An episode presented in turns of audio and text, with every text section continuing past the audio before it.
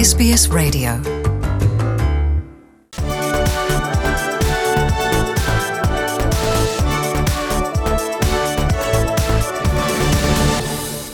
Win the yes needs the no to win. Again the no.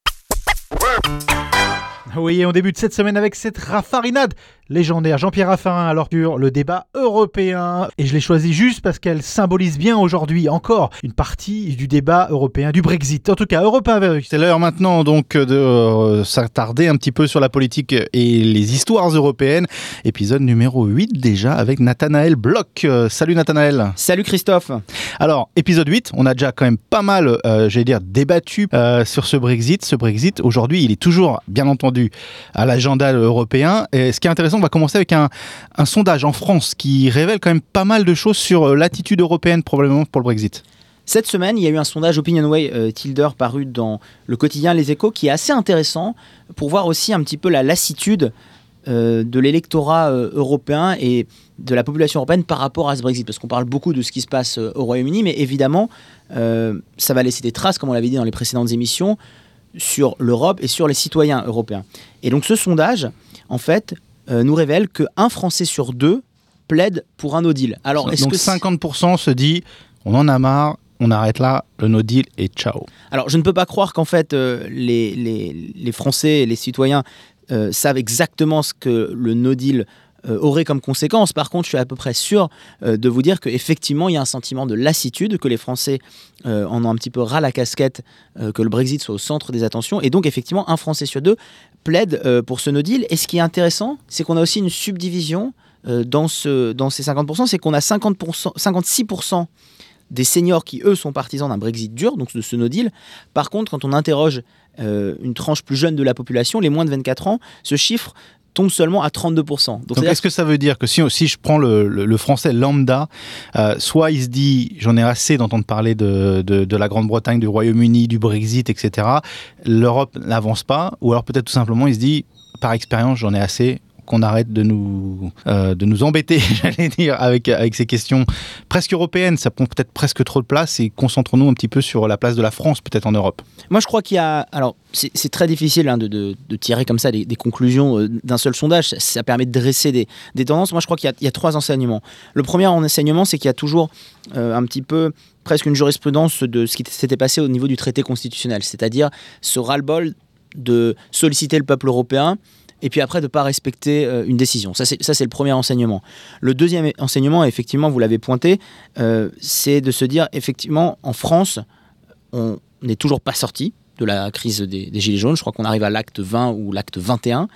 Et puis, on a quand même cette focale Brexit pour nous, Français. Alors évidemment, euh, les, gens se disent bien que c'est important, mais, mais peut-être ça prend un peu trop de place. Mais d'un autre côté, ça nourrit pas le Frexit. Forcément, ça nourrit pas euh, cette notion de dire bah nous aussi on veut faire la même chose. Vous parlez des gilets jaunes, c'est pas quelque chose qui a vraiment nourri un sentiment à grande échelle du Frexit. Non, je crois que ça n'a pas nourri le sentiment du Frexit. Par contre, ça a nourri, et malheureusement, on va en parler peut-être en fin d'émission, euh, une défiance, ou en tout cas un non-regain de confiance vis-à-vis de, de l'Europe et des processus décisionnaires en Europe. Ça, c'est évident que ça a une conséquence sur le rapport et la confiance que les citoyens euh, français européens ont vis-à-vis de leurs institutions euh, Mhm. européennes. On va en parler dans quelques instants, mais d'abord revenons un peu sur, sur les faits, euh, parce qu'il y a quand même des faits. On n'a peut-être pas le sentiment que ça avance, mais ça avance quand même, euh, même si ça avance peut-être un petit peu à reculons aussi de temps en temps. Le Brexit aujourd'hui, on en est où Euh, Parce qu'il y a, il y a quand même pas mal de choses dans la balance euh, dans, bah, dans les derniers jours déjà de ce qui s'est passé, euh, plus pour les, les quelques jours euh, de la semaine à, à venir. Parce que aujourd'hui, à l'heure où on se parle, normalement, la date il y a deux ans, c'était aujourd'hui, la Grande-Bretagne, le Royaume-Uni aurait dû sortir de l'Union européenne ce soir à 23h à l'heure de Londre. Effectivement, on fête euh, l'anniversaire du, de l'article Brexit. 50 euh, du traité de, de Lisbonne. L'élément central de cette semaine, c'est euh, le, le vote et les votes non.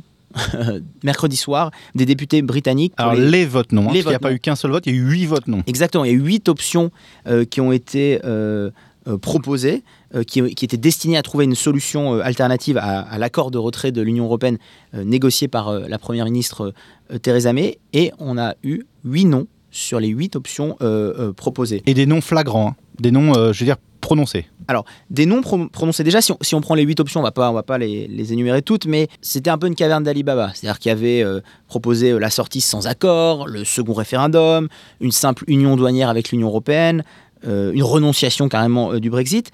Et, sur votre question en fait de savoir si les noms à chaque fois euh, étaient, étaient fortement prononcés, je, serais un petit peu plus tempéré sur ce, sur ce point, parce que clairement, si on prend par exemple le- la sortie sans accord, le Brexit dur, là oui, les parlementaires ont vraiment été opposés à cette sortie sans accord, 400 non euh, contre euh, 160 oui.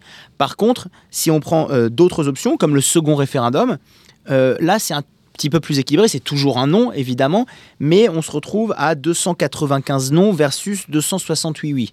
Donc on a toujours une majorité, euh, j'allais dire, euh, tranchée euh, vis-à-vis d'un non, mais on voit quand même et c'est c'est ça qui est, qui est très troublant hein, dans, ces votes, c'est que on voit quand même le non partout dans les huit options, huit options pardon, mais, mais quand même avec plusieurs degrés d'adhésion à ces différents noms. Mais, mais ce, qui, ne fait pas avancer le, le- le problème, puisque le- c'est non, c'est non, si vous voulez, euh, Christophe. Donc oui, non par rapport à, ces huit votes euh, de Theresa May. Donc voilà, voilà, voilà l'élément euh, principal de cette semaine.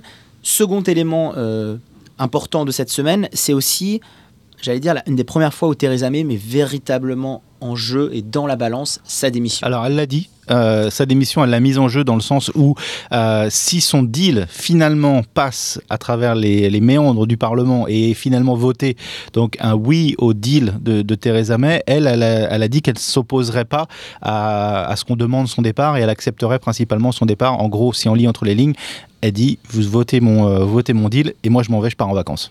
Elle veut se donner une bonne image, hein, un peu Theresa May, parce que c'est. Euh, oui et non. hein. Enfin, honnêtement, on peut le débattre parce que David Cameron avait fait la même chose pour le, le- le référendum. Il est parti euh, euh, se faire plaisir au soleil et euh, il n'a pas du tout été présent dans ce débat.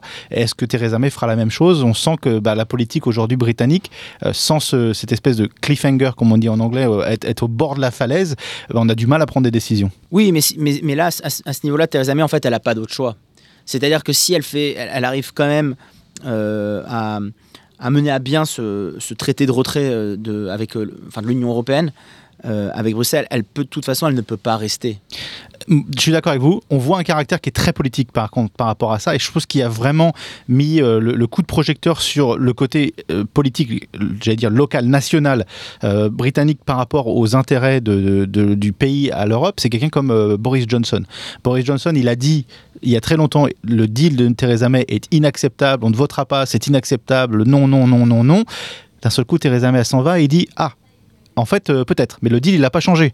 Par contre, lui, il voit qu'il y a, d'un- il voit globalement, on peut euh, prendre des raccourcis et dire qu'il y a un intérêt politique pour quelqu'un comme Boris Johnson. Ah, bah, bi- bien sûr, hein, mais on, on l'avait dit la, la dernière fois, c'est ce Mais là, ça démontre bien le truc quand même.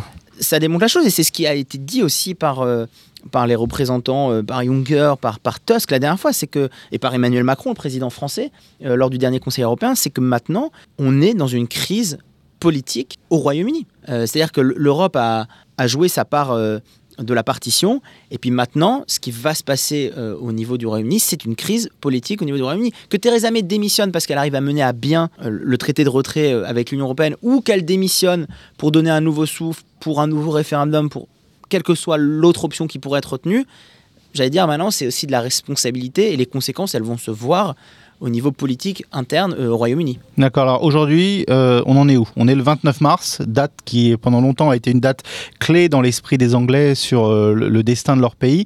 Cette date, on est aujourd'hui le 29 mars, cette date va passer sans que rien ne se passe. Aujourd'hui, aujourd'hui, on en est où? Donc aujourd'hui, troisième soumission au Parlement britannique de l'accord avec l'Union européenne. Petite précision, euh, pourquoi on est capable de soumettre une troisième fois euh, cet accord, puisque le, speaker de la Chambre euh, des Lords la dernière fois avait dit qu'on ne peut pas remettre, selon une jurisprudence de- du XVIIe siècle, le même accord, on ne peut pas le resoumettre devant le Parlement. Là, on peut le faire tout simplement parce que ça ne va pas être l'accord à proprement parler, mais seulement le traité de retrait, ce qui est aussi en soi un petit peu hypocrite, mais bon, passons sur ce point-là. Mais c'est pour ça qu'en tout cas, Theresa May est capable de resoumettre une troisième fois l'accord qui a été euh, euh, déjà rejeté deux fois par le Parlement britannique. Donc aujourd'hui, nouveau euh, vote sur cet accord. Si cet accord est adopté, le Royaume-Uni est censé sortir en douceur de l'Union européenne le 22 mai prochain, avec une période de transition modalités encore à définir, jusqu'à 2020. Ça, c'est ce qui pourrait se passer aujourd'hui. Très clairement, entre nous, il y a peu de chances, ou en tout cas on voit peu, surtout à la suite des huit options refusées par les parlementaires euh, britanniques, pourquoi un troisième accord qui est substantiellement le même devrait être accepté aujourd'hui. Donc, si cet accord est rejeté, Londres a jusqu'au 12 avril pour proposer une solution alternative. Donc, deux semaines de rab. Sinon, et si ce n'est pas le cas, s'il n'y a pas de solution alternative, le Royaume-Uni sortira de l'Union européenne sans accord. Donc, on peut imaginer hard Brexit de l'Union européenne le 12 avril. Voilà, à l'heure actuelle, on, enregistre avant ce troisième vote par le Parlement britannique où on en est. D'accord. On avait dit qu'on n'allait pas faire très long sur le Brexit, mais fait, finalement, il y a tellement de choses à dire que euh, une dernière, une dernière, euh, un dernier point de discussion, euh, quelque chose que j'ai relevé dans la semaine. Euh, Christopher Rhys Jones a débattu sur euh, le, le bienfait ou pas d'un nouveau euh, référendum. Et il a dit quelque chose qui était, à mon avis, qui explique quand même pas mal les choses, qu'on soit d'un côté ou dans l'autre. Il a dit, OK, on part pour un... euh, Alors, je simplifie, bien sûr, mais il a dit, OK, on part pour un nouveau référendum. On met quoi sur le bulletin de vote? On reste, d'accord? On a compris ce que ça veut dire rester, mais on part de l'Union européenne. Aujourd'hui, ils sont pas capables de définir ce que partir veut dire. Donc comme ils ne sont pas capables de définir ce que partir veut dire, est-ce que ça, ça ne veut pas dire que justement un second référendum bah, devient très compliqué parce qu'on n'a pas de définition claire de l'un et de l'autre, alors que c'est- ce que le public demande Je ne veux pas extrapoler euh, euh, au référendum euh, britannique ce que nous on connaît dans les référendums français, mais c'est vrai que la problématique aussi du référendum, c'est que c'est souvent une question binaire. C'est-à-dire que les gens vont voter, et très, ça se voit hein, clairement pour le référendum britannique, vont voter oui ou non à une question qui est posée. On avait parlé il y a quelques mois pour la Nouvelle-Calédonie. Mais derrière, effectivement, qu'est-ce qu'on met Qu'est-ce qu'on met derrière le oui Qu'est-ce qu'on met derrière le non Et c'est- une vraie problématique sur le référendum euh, euh, britannique. Il faut savoir aussi que, en fait, c'est une bonne question pour le référendum, d'abord, à l'heure actuelle, au niveau politique, puisque c'est c'est aussi le sens de votre question, Theresa May, en fait, elle en, elle en veut pas vraiment. En tout cas, elle ne s'est pas prononcée en faveur d'un nouveau référendum parmi toutes les options qu'elle a avancées sur la table. Donc ça, c'est ses premiers éléments. Donc Theresa May n'avance pas l'option du référendum. Et deuxième chose, c'est qu'en fait, pour la Cour de justice euh, euh, européenne, le Royaume-Uni peut décider lui seul euh, de renoncer à quitter l'Union européenne sans avoir besoin de l'aval des États membres. Donc c'est une solution qui est juridiquement envisageable, mais qui évidemment ne l'est pas politiquement. Et pourquoi j'insiste sur ce point? C'est que le référendum, c'est un peu la même chose. C'est-à-dire que c'est quelque chose qui juridiquement est faisable, mais d'un point de vue politique, et on en revient toujours à la même chose, c'est euh, on n'a pas respecté, on semble ne pas respecter la décision du peuple il y a deux ans. Alors je vous rejoins sur le fait peut-être qu'on ne savait pas ce qu'il y avait déjà à l'époque derrière le oui, derrière le non, mais si on refait un référendum, qu'est-ce qui nous garantit? Un, qu'on va avoir des guidelines très claires derrière ce qu'il y a derrière le oui et ce qu'il y a derrière le non, et deuxièmement, qu'on va respecter les résultats de ce référendum, puisqu'on peut raisonner euh, Mhm. jusqu'à l'infini. Si on n'est pas content des résultats de ce deuxième référendum, est-ce qu'on fait un troisième Ouais, référendum ouais. jusqu'à ce qu'on soit euh, satisfait? Donc euh, le point que vous avez soulevé est tout à fait valable, et je crois que il est très révélateur aussi de, de ce qui se passe là, c'est qu'on parle beaucoup de ben, finalement de la manière dont l'Union européenne et le Royaume-Uni régissent ensemble leurs relations de sortie dans le cadre de, de l'Union européenne, mais finalement on sait très peu derrière euh, ce que ça va euh, impliquer. Je pense que si on demande euh, aux personnes, par exemple, sur les huit options qui ont été proposées, ok, oui, non, mais derrière, vous pensez qu'il va se passer quoi? Est-ce que vous aurez besoin de passeport? Est-ce est-ce qu'il y aura des, des barrières tarifaires plus importantes? Est-ce que ce sera plus difficile? Ouais, c'est- ultra compliqué. Je pense que c'est ultra compliqué et c'est aussi ce qui, ce, qui, ce qui pêche maintenant, c'est qu'on ne sait pas véritablement derrière ce qu'il y a derrière tout- tous ces oui, tous ces non, toutes ces options. Alors qu'en fait, la seule réponse, c'est the yes needs the no for the yes to win, ou quelque chose comme ça. Oui, C'était c'est- c'est- une, une belle heure à farinade, mais qui pourrait, euh, qui pourrait être le Qui chapeau d'un le chapeau livre dans, dans, dans, dans 10 ans d'analyse sur le Brexit. Absolument. Allez, on va parler d'autre chose parce que le- l'Europe, c'est pas simplement le Brexit. Euh, c'est- on a peut-être du mal à le croire, mais, euh, mais c'est aussi vrai euh, de, de ce côté-là. On va partir en France. On, on connaît la liste aujourd'hui de la, la majorité, euh, donc la majorité présidentielle. Ça arrive sûrement un peu tard. Et puis en fait, tout ça, ça envoie quand même pas mal de vagues dans le monde politique français. C'est pas C'est pas forcément bien joué, je vais, reprendre vos propos. Euh, cette semaine, effectivement, mardi, euh, euh, Nathalie Loiseau, la ministre des Affaires européennes du gouvernement Macron-Philippe, a été officiellement investie tête de liste donc pour porter la voix de la, majorité qui réunit La République En Marche et, le Modem pour les élections européennes. Liste d'ailleurs, c'est intéressant d'un point de vue sémantique, il faudra peut-être l'analyser avec un spécialiste qui s'appelle Renaissance. C'est effectivement un petit peu bizarre pour plein de raisons. Euh, D'abord, c'est qu'on est en plein Brexit, et on va faire la transition avec ce point-là, et qu'en plein Brexit, on a quand même la ministre des Affaires européennes d'un partenaire important de l'Europe et du Royaume-Uni, donc la ministre des Affaires européennes française, qui démissionne pour se lancer dans la course aux européennes. Évidemment, elle va être remplacée, évidemment, elle a une administration, mais de ce point de vue-là, ça envoie déjà un signal un petit peu bizarre de faire démissionner la ministre des Affaires européennes en pleine incertitude euh, du Brexit et trois jours avant la date fatidique du 29 mars. Ça, c'est le, le premier point. La deuxième chose, c'est en termes de timing et d'alignement des campagnes municipales de 2020 et européennes de 2019.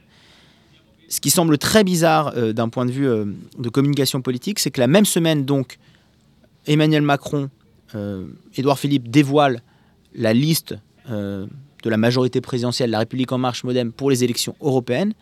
Et la même semaine, donc, on a plusieurs membres du gouvernement, hormis Nathalie Loiseau qui a démissionné pour, euh, pour prendre cette liste-là, qui, vont- eux démissionner car ils se portent candidats pour euh, l'investiture La République en marche pour la mairie de Paris euh, l'année prochaine. Mais il y a un an, c'est dans un an. Donc est-ce qu'aujourd'hui c'est c'est une nouvelle donne? Est-ce que pour une une campagne municipale pour une ville comme Paris, avec euh, les déboires qu'Anne Hidalgo a pu avoir à Paris, avec, euh, avec ce qui s'en est suivi de, de, de, ce qui se passe aujourd'hui à Paris, est-ce qu'aujourd'hui on a besoin de faire une, une, campagne d'un an, de, de, se, de se mettre de côté, de partir pour, pour cette campagne d'un an? Est-ce que c'est si important que ça? Sur la question de, la, de combien de temps avant euh, la date euh, des élections, on lance une campagne pour Paris, oui, on peut, on- ça se lance effectivement, ça commence à se préparer, surtout s'il y a des primaires, hein, puisque c'est ce qui semble se dessiner pour la République en marche, puisqu'on a plusieurs candidats, euh, Benjamin Griveaux, Mounir Majoubi, euh, Cédric euh, Villani. Donc oui, ça, ça se lance dans le cadre en plus de primaires un an avant. Ce qui est bizarre, euh, c'est de lancer cette campagne-là en même temps qu'on lance et qu'on officialise la tête de liste pour les élections européennes et qu'on donne la constitution des, des places éligibles et des 30 euh, euh, candidats, alors que ces élections européennes, elles, vont avoir lieu euh, dans deux mois. Ce que, ce que ça envoie comme signal, enfin dans moins de deux mois d'ailleurs, pardon, ce que ça envoie comme signal, c'est tout simplement, bah, finalement, pour des élections municipales et pour gérer les égaux un peu en avance, il faut, il faut se lancer, il faut démissionner du gouvernement un an avant. Par contre, pour les élections européennes, qui semblent être des élections peut-être un peu moins importantes, bon, voilà, on peut, on peut se permettre un mois et demi avant euh, de donner officiellement euh, la tête de liste et, euh, et le, et le nom des candidats. Et puis La République En Marche qui dévoile sa liste, les derniers, bons derniers de, bah, de, de- de la liste de tous, de tous, les, de tous les, les, candidats à ces élections-là. On peut y voir quoi, justement? Vous parlez de cette liste qui s'appelle Renaissance. C'est plutôt en retard comme, comme naissance. hein. Oui, c'est plutôt. C'est pas reculons, mais effectivement, Christophe, c'est un peu en retard. Je pense qu'il y a- deux éléments. Euh, D'abord, euh, le premier, c'est que d'un point de vue timing, euh, la République en marche ne pouvait pas attendre plus longtemps. Je veux dire, là, on est, on est à un gros mois et demi du scrutin. C'est maintenant qu'il fallait dévoiler la liste. Mais c'est surtout, je pense que Emmanuel Macron a envie pour ces élections européennes de refaire un petit peu le coup des élections présidentielles. C'est-à-dire ni gauche ni droite, ou en tout cas possibilité de venir de la gauche, possibilité de venir de la droite, parce qu'on travaille sur un projet. Mais le problème quand on fait une liste comme ça, c'est qu'il faut aller chercher les gens. Euh, il faut la constituer. Et on le voit bien avec cette liste, hein, c'est un petit peu, pour l'instant, euh, on a du mal à avoir une cohérence euh, claire. Si on prend quelques noms, donc bon, c'est la ministre des Affaires européennes qui est tête de liste. On a Pascal Canfin, qui est le les directeurs WWF France, ancien ministre euh, sous euh, François Hollande, qui avait quitté le gouvernement Hollande parce qu'il était euh, pas assez à gauche et qui la déclare qu'il a rejoint la liste d'Emmanuel Macron, enfin la liste Renaissance, parce qu'il pense qu'Emmanuel Macron a changé et que son action va en faveur de l'environnement. Donc déjà, c'est pas hyper évident. Alors, on peut, on peut se dire d'un point de vue positif, oui, c'est une belle prise écologique euh, pour le gouvernement, mais on peut aussi se dire, c'est très bizarre, ces gens qui changent comme ça de, euh, parti euh, et, de, courant. On a aussi une navigatrice, Catherine Chabot, société civile, pourquoi pas. On- voilà, on a, une espèce de patchwork. On a Bernard Guetta, journaliste reconnu sur France Inter, spécialiste des questions européennes, mais qui dit quand même qu'il va rester journaliste, qu'il essaiera de rester neutre par rapport à la politique du gouvernement, ce qui semble aussi compliqué. Donc, vous voyez, on a, on a à la fois cette question de, timing où, Emmanuel Macron n'avait pas le choix de dévoiler sa liste euh, maintenant, mais on a aussi surtout le fait que bah, finalement, ça a été assez difficile de la composer cette liste euh, satisfaire aussi tous les courants. On a le modem qui doit avoir des places dessus. Donc, euh, à la fois, il n'avait pas le choix et en même temps, il s'est retrouvé un petit peu euh, coincé par la composition elle-même de la liste. Ouais, compliqué aussi ça. Oui, c'est compliqué. Et puis surtout, c'est compliqué de, encore une fois, de le, faire au même moment où vous avez des membres du gouvernement qui attirent un petit peu le feu des projecteurs par rapport à, euh, Paris. Euh, et d'ailleurs, c'est. Il y a un élément qui est important, qui, peut paraître anecd- anecdotique, mais, anecdotique, mais qui l'est pas, c'est que Mounir Majoubi avait resté à demander euh, encore quelques mois, malgré sa déclaration de candidature au gouvernement, et qu'Emmanuel Macron n'avait pas envie que l'action présidentielle du gouvernement soit polluée par la campagne. Euh, et je crois que c'est- là, ça va être là tout l'enjeu d'Emmanuel Macron. C'est comment est-ce qu'il va pouvoir gérer à la fois les déclarations de candidature de ses anciens ex-ministres au municipal dans un an, gérer cette liste pour les européennes euh, et ne pas polluer l'action du gouvernement. Sur la liste des européennes, je veux aussi dire que euh, Oui, parce que qu'est-ce qui fait que euh, la mairie de Paris est tellement différente d'un ministre qui pourrait être euh, candidat à la mairie de Nancy, par exemple? J'allais dire, le, le challenge euh, pour la mairie de Paris est, peut-être un, peu plus, important pour d'autres mairies en France. On est quand même encore dans un état très, jacobin, très, centralisé. Et puis le, poids de Paris, le poids économique de Paris, le fait que euh, le développement avec les Jeux Olympiques qui vont être organisés, euh, le- les compétences aussi dans le cadre du Grand Paris, euh, la manière dont Paris va gérer son expansion, parce qu'en fait, à l'heure actuelle, Paris n'a pas la ville, n'a pas la taille pardon, critique d'une ville-monde.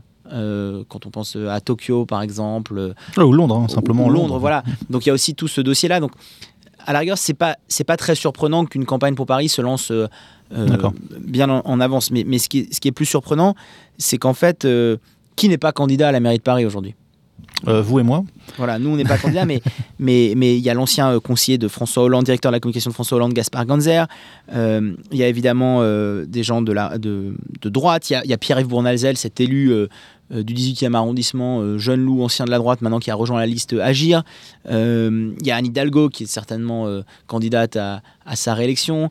Il y a les candidats La République en marche. Vous voyez, il y a, y a- y a pléthore de candidats. Non, sur la question européenne et, et- et La République en marche, c'est plus aussi que le centre, et notamment l'UDI, euh, à travers liste qui s'appelle les Européens, risque aussi de faire un peu d'ombre euh, à Emmanuel Macron. Et ça, ça, il faut le suivre. Ça, c'est plus de la politique interne, mais il va falloir suivre ça. C'est-à-dire que comment est-ce qu'Emmanuel Macron, alors, euh, Ma- Macron, pardon, alors que la liste Renaissance comprend à la fois La République en marche, le MoDem, Agir, donc ce Mhm. nouveau groupe créé d'anciens de la droite, et notamment Fabienne Keller, ancienne euh, maire, sénatrice de Strasbourg, qui elle est candidate en place éligible. Donc ça regroupe tout ça, la liste d'Emmanuel Macron. Euh, mais on a toujours quand même l'UDI, qui est, euh, dans son ADN un parti historiquement européen, qui avait fait un bon score, près de 10% aux élections pardon, de 2014. Comment est-ce qu'Emmanuel Macron va aussi gérer ça? Eh ben, reste à voir. comme, euh, comme on finit à chaque fois les, les- les rubriques de la même façon, on, affaire à suivre. Affaire à suivre, Christophe, et puis on en saura certainement un peu plus, d'ailleurs, sur le Brexit. La Pour semaine revenir à ça la prochaine. semaine prochaine. Merci Nathanaël. Merci Christophe.